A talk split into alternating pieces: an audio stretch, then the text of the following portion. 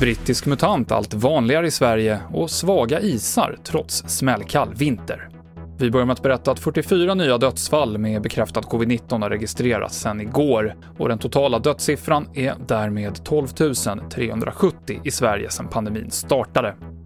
Minskningen av nya fall har avstannat och den brittiska mutationen verkar stå för allt större andel. Det här är definitivt en, någonting vi kommer behöva räkna med och hålla koll på även fortsättningsvis. Att den, den varianten kommer nog att finnas kvar här i Sverige och vi behöver göra vårt bästa för att hålla ner nivåerna så mycket som möjligt. Det sa Anders Tegnell på presskonferensen tidigare idag. Mer om den på tv4.se. Över 331 000 personer har fått minst en dos vaccin och det motsvarar lite drygt 4% av den vuxna befolkningen. Av dem är det drygt 100 000 personer som fått två doser och trots leveransproblemen på sistone så tror man fortfarande att alla ska ha erbjudits vaccin innan halvåret är över. Och med det lämnar vi covid-rapporteringen. I januari så drunknade tre personer i isrelaterade olyckor i Sverige.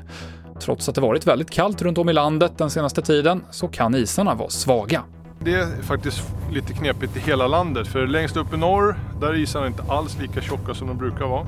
I Mellansverige så frös de till samtidigt som det snöade och sen har det lagts ett tjockt snötäcke på vilket gör att isarna är svårbedömda. Och sen nu ser vi nere i söder, nu så börjar isarna lägga sig lite grann i, i, i havsvikar och sådär. Men då har vi en saltis istället som kan vara svårbedömd.